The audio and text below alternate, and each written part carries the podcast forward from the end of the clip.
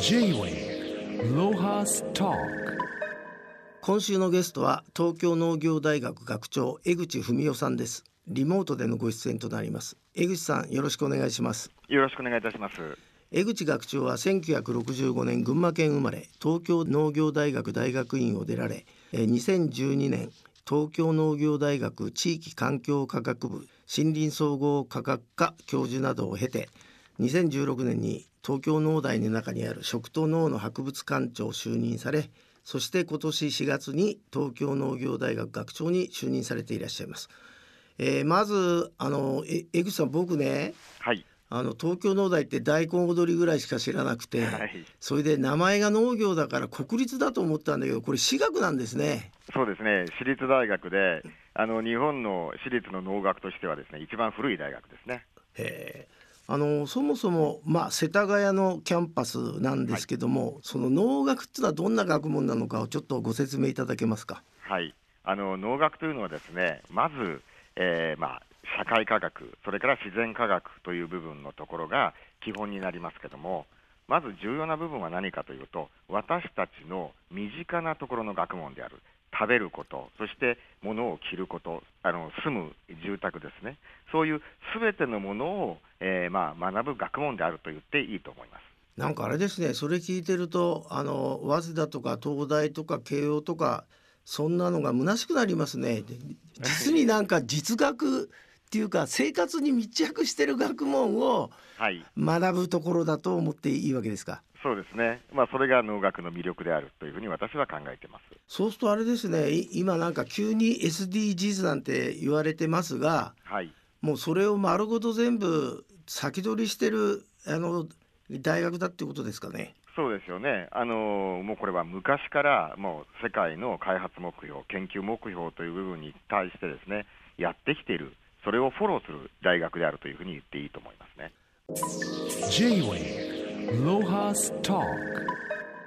まあ僕があの大学卒業して間もない頃だからはるか何十年も前の話だけど東京農大の学生って渋谷でいっぱい酒飲んでてはい、あの酒屋のせがれがすごい多いなと思ったんですけどはい。本当ですかね僕のあの感覚は？そうですよね、あの小黒さんが学生時代というのは、おそらく東京農大の、えー作り酒屋の後継ぎというのが8割方いらっしゃったかと思あうんです。8割もいたんですか。ただ、今は少し減ってですね、はいえー、55%から、えーああるいは60%ぐらいの蔵元の、えー指定が東京農業大学の醸造科学科に入ってきていただいているということは言えるんではないかと思いますね。でも先生そその55%でもさじゃあ日本の酒造りをはい、支えてるはい、人たちを、はいまあ育ててると。そこであれですかその経済っていうかそそういう勉強もあの教えてんですか？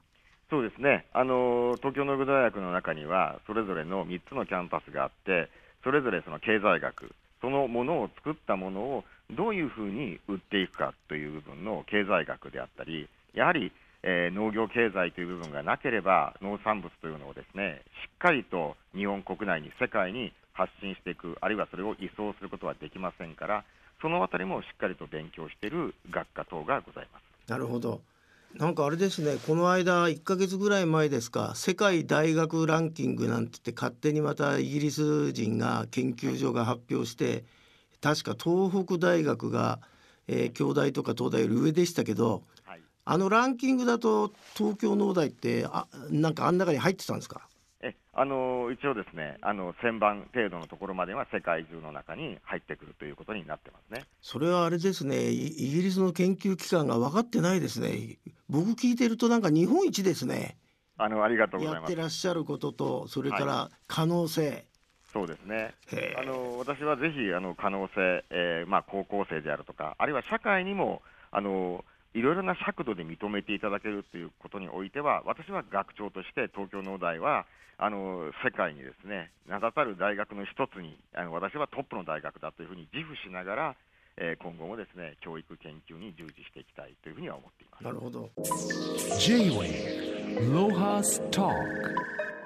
それであれですかね東京農業大学っていうとあの学生がですね卒業した後はい。あのどういう分野に就職するのが多い大学なんでしょうか、あの東京農業大学はですね、えー人物を畑に返すということと同時に、私の一つの考えとして、これは新たな取り組みとして、人物を世界に植えていくという考え方を持っています。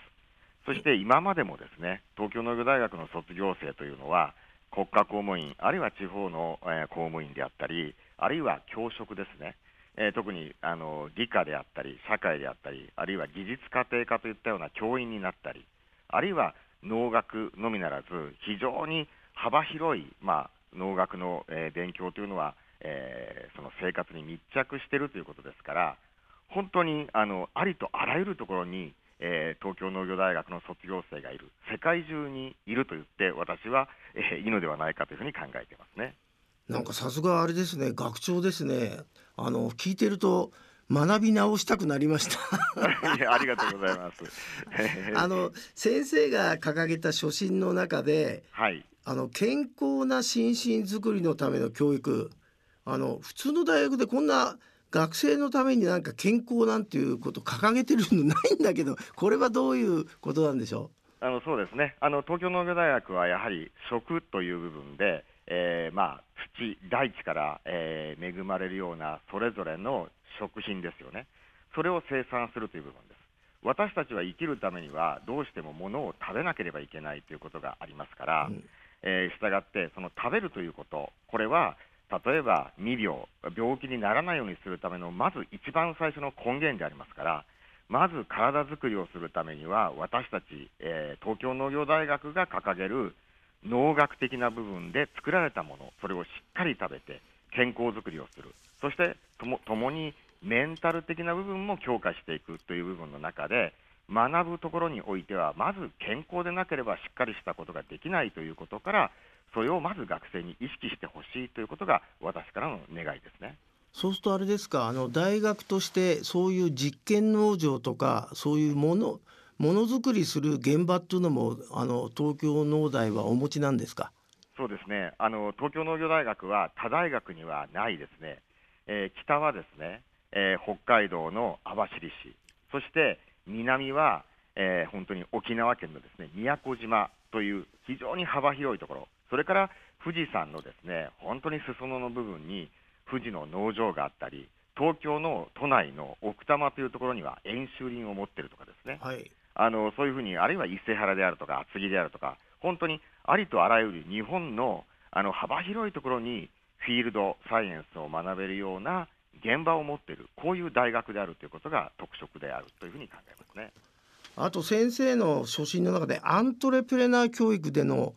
脳生命科学研究所の強化みたいのあるんですけどこれあれですか？農業でああの起業するって話ですか？そうですね。あのやはりあの我々の大学というのは実学の精神の中に基づいていますから、えー農業であるとか、それに関連する、えー専門的な部分から学生が起業する、あるいは、えー農大の特色を生かして収納する学生をぜひ応援したい、そういう部分からアントレプレナー教育という部分も充実化させて、そして実験実習をしっかりと学生にですねあの学ばせることによって、学生時代から社会に出て実際にお金を得るためにはどうしたらいいかといったような意識をしっかり持たせるということ、まあ、その部分の中で教育を実践していきたいということですね。J-Way Lohas Talk. 実はまあ僕え江口先生と知り合ってもう随分なるんですけど最初は先生が、まあ、日本一のキノコ博士ってことで、まあ、元日本キノコ学会会長なんですけどもはい、このキノコの学問。はい。これは我が日本国にはどのくらいからあったんですかね？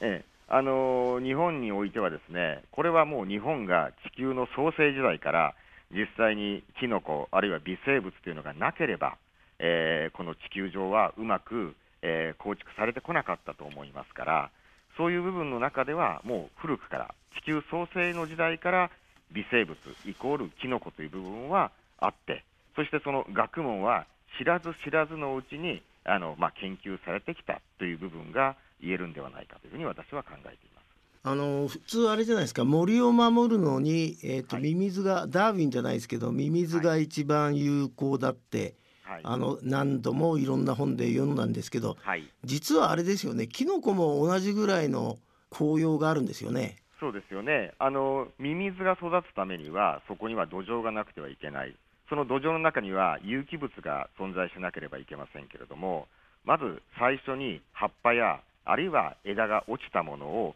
分解するもの、そしてミミズの餌になる有機物を作り出す、その根源となるものがキノコであるという部分ですから、キノコはミミズの前に存在する一つの生物であるというふうに私は言えると思いますね。なるほど。あのそのキノコが環境の修復に、えー有効だという実例をなんか一個挙げていただけますか？はい、あの例えばあの多くの方があのご覧になる木が茶褐色に見えるようなものっていうのは、これ、ギグニンという成分なんですね。これはキノコ以外のものではなかなか分解できない、キノコはそれを分解する酵素を持っています。そのギグニンという構造は、ダイオクシンなんかの構造に非常によく似てるということから、ダイオクシンの量を、えー自然環境の中から減らしていくといったような、ね、そういう酵素を持っているということも言えるんですね。なるほど。あの雲仙の普賢岳の噴火後の土壌回復になんか役立ったんですか？そうですね、雲仙普賢岳においては、例えば植物の種をですね、えーヘリコプター等から散布するだけではなくて、その中には、えー植物を育つための根っこと、えー共生する関係の菌根菌の小粒竹というのを一緒に入れて撒いたんですね。したがって植生回復の服の時に微生物が役立つ、それがまさに雲仙普賢岳の緑をもたらすためのその、え、キノコの力が加わったということ、これが言えると思います。J-Wave Lohas Talk まああの僕は江口さんとお付き合いする間にあの美味しいキノコも食べさせていただいたんですけども、はい。あのやっぱりみんなが知りたいのはそのきキノコ博士である江口先生が、はい。まずはこうこのキノコ料理をこうやって食べてみたらと、はい。い何ですかね？えー例えばですね、あの大シロアリタケ、あるいはシロアリシメジというふうに言われる、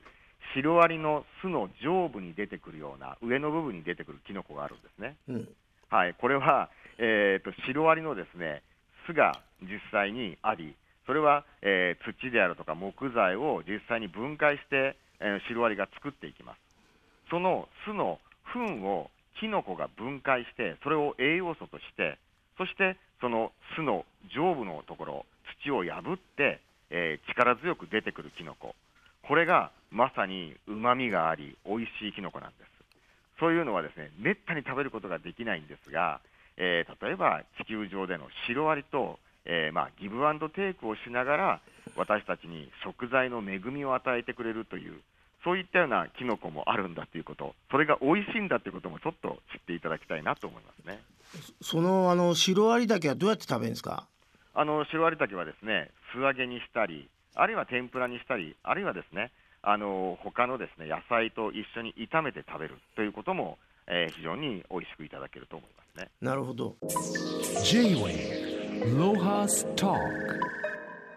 あのせ先生にはあの翼の王国で世界のキノコの現場に行ってもらったんですけども、はい、あの中国の雲南省があれですか？その世界のキノコのメッカみたいな場所なんですか？そうですよね、えー雲南省にはですねキノコのみを扱っているような市場があるんですね。なるほどはいだからあの本当に中国の広いあの土地のところから得られたようないろいろなキノコが集まってきます。はいそして、そのスーパーのような袋の中にたくさんのキノコを入れて買っていって、そしてキノコをですね調理することによって、常備菜としてですね実際にキノコを家庭で用意しておく、あるいは鍋にしたり、火鍋ですよね、そういうようなものにして召し上がるという部分があって、まさにキノコを一つのですね主食として利用しているような、えー中国の、まあ、国民がいて、それの、まあ、台所を担う市場が大きく広がってるっていう部分も